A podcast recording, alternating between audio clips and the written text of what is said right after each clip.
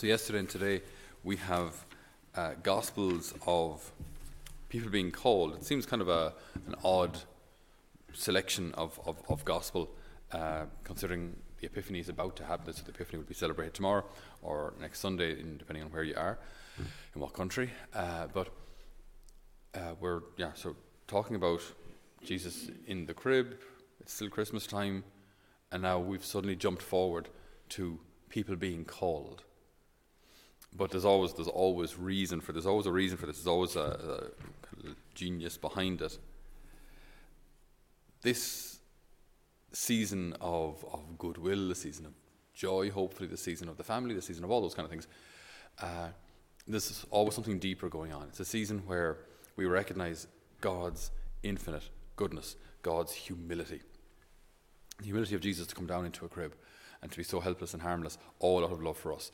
And that's, that's all fine.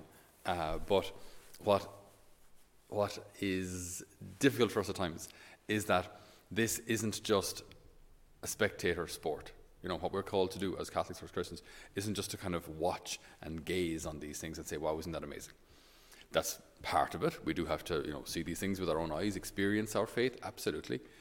But then the next step, the next part of it, is one which I think maybe isn't so obvious to, to all of us, and that's the fact that we're called then to witness to it. So we, have experienced the faith, we've lived faith, we have this relationship with the Lord, hopefully, and now we're called to go do something about it. It's not just enough to say, you know, I was baptized, or I went to Catholic school, or I went on a pilgrimage here, there, or wherever. That's all nice, and do those things, that's good.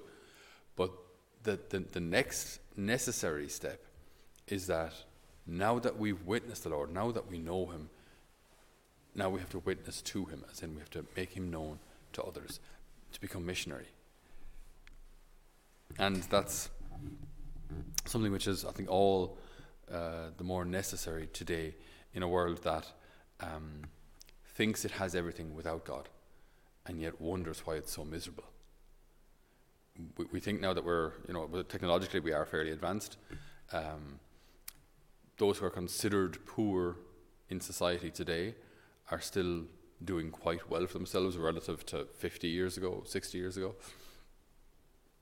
I mean, not so within living memory, there was no unemployment benefit in this country. You know, if you were unemployed, that was it. You didn't, you didn't, you didn't get money. That was it. You just didn't earn anything unless you worked. Uh, so, like, poverty is is is relative. Um, so it's not enough to, for us to just say, I don't know, we believe in God or we're, we're above the bread line as regards faith. We're always called to more. Always called to more. And that's a good thing rather than feeling kind of always insufficient or, or short of the mark. We're always called to a deeper relationship with the Lord and then to witness to that. And God calls us as we are. So if you've when you read the, the, the, we don't know a whole lot about a lot of the apostles. Um, I know the chosen kind of fills in gaps with what could possibly have been the case. Obviously, that they're not presuming or they're not they're not uh, claiming to to to for that to be gospel, but they're, they're saying these this could be. Who knows? Could be like that. But we do know that the apostles were rough and ready at best. That that they were not perfect. That they even like we we often think of James and John. We think often think of John, John the apostle who rested his head against Jesus. Yes, he was also the one who, with his brother, wants to call down fire and brimstone on those who offended the Lord on, on another occasion. And the Lord had nicknamed them sons of thunder. So this guy resting his head was one of those guys. So we see that there was a bit of a, a progress, a bit of growth in his life. But he called them imperfect as they were.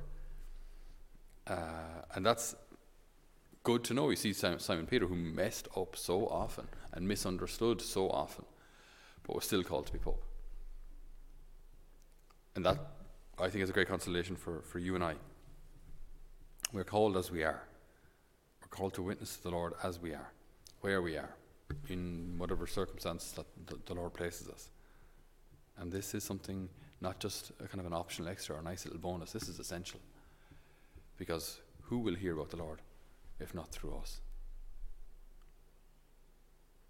So we ask the Lord today to renew our missionary hearts, renew our missionary spirit, renew our country, renew Ireland here that was so famous for missionaries throughout the centuries, but is now in need of, of, of great revival and renewal.